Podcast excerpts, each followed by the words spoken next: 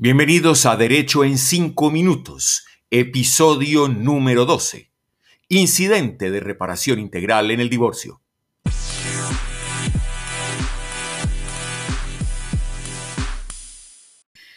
En el día de hoy, nuestro episodio número 12 se dedicará a conversar acerca del incidente de reparación integral a continuación del divorcio.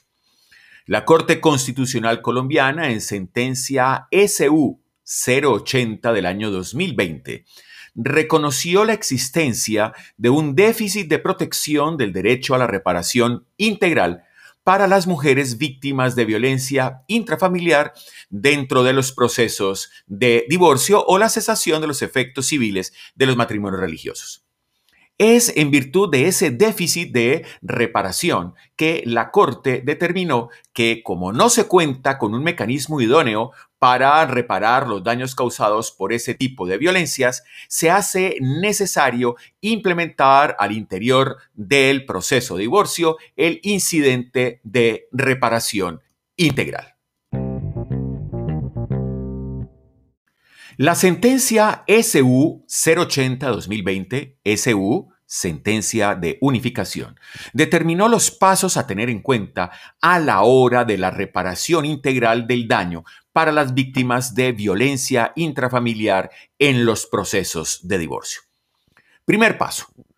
El bloque de constitucionalidad, consagrado en la Constitución Política de Colombia, implica hacer la aplicación de la Convención de Belén du Pará y el artículo 42 de la Constitución también obligan expresamente a contar con mecanismos efectivos de reparación integral para el daño sufrido por la mujer víctima de violencia intrafamiliar.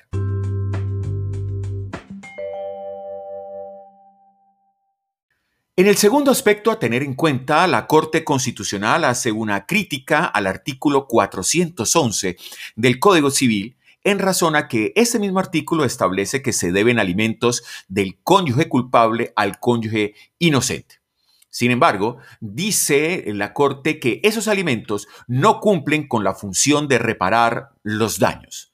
Además, el proceso para la reclamación de esos perjuicios genera una revictimización y desconoce el derecho a obtener una decisión judicial en plazos razonables.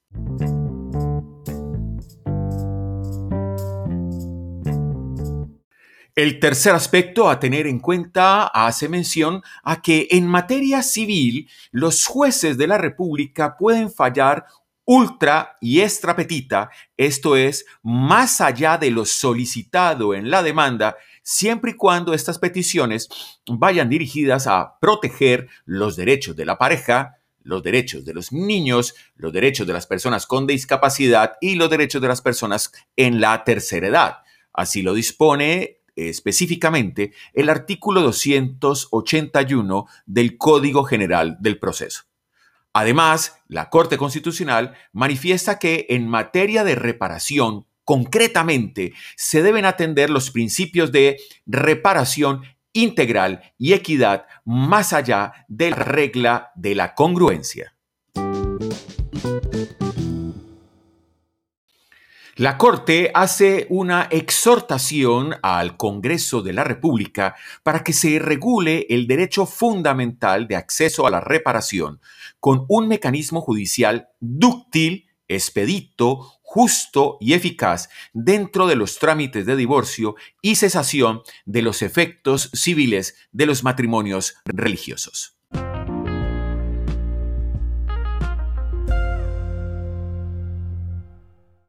Cabe entonces preguntarse, ya finalizando nuestro podcast del día de hoy, Derecho en cinco minutos, si estas eh, violencias se circunscriben única y exclusivamente en, eh, en contra de la mujer.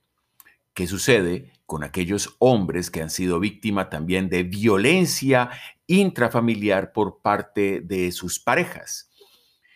Debemos entender que con base en el concepto de perspectiva de género, eh, muchos han interpretado que esta es única y exclusivamente para proteger a las mujeres. Sin embargo, la Corte Constitucional en sentencias de tutela como la T-967 del año 2014 establece que, abro comillas, el Estado tiene obligaciones ineludibles en torno a la eliminación de cualquier tipo de discriminación o violencia ejercida contra una persona por razón de su sexo. Cierro comillas. En ese orden de ideas, es importante tener en cuenta que nada impide que los varones víctimas de violencia de género puedan solicitar de los jueces de familia la indemnización por los perjuicios que se les han ocasionado al ser víctimas de violencia al interior del matrimonio. Sin embargo, la cuesta es bastante empinada y seguramente no estará exenta de múltiples obstáculos o interpretaciones que no permitan al varón privilegiar o solicitar la protección de sus derechos al ser también víctima de violencia.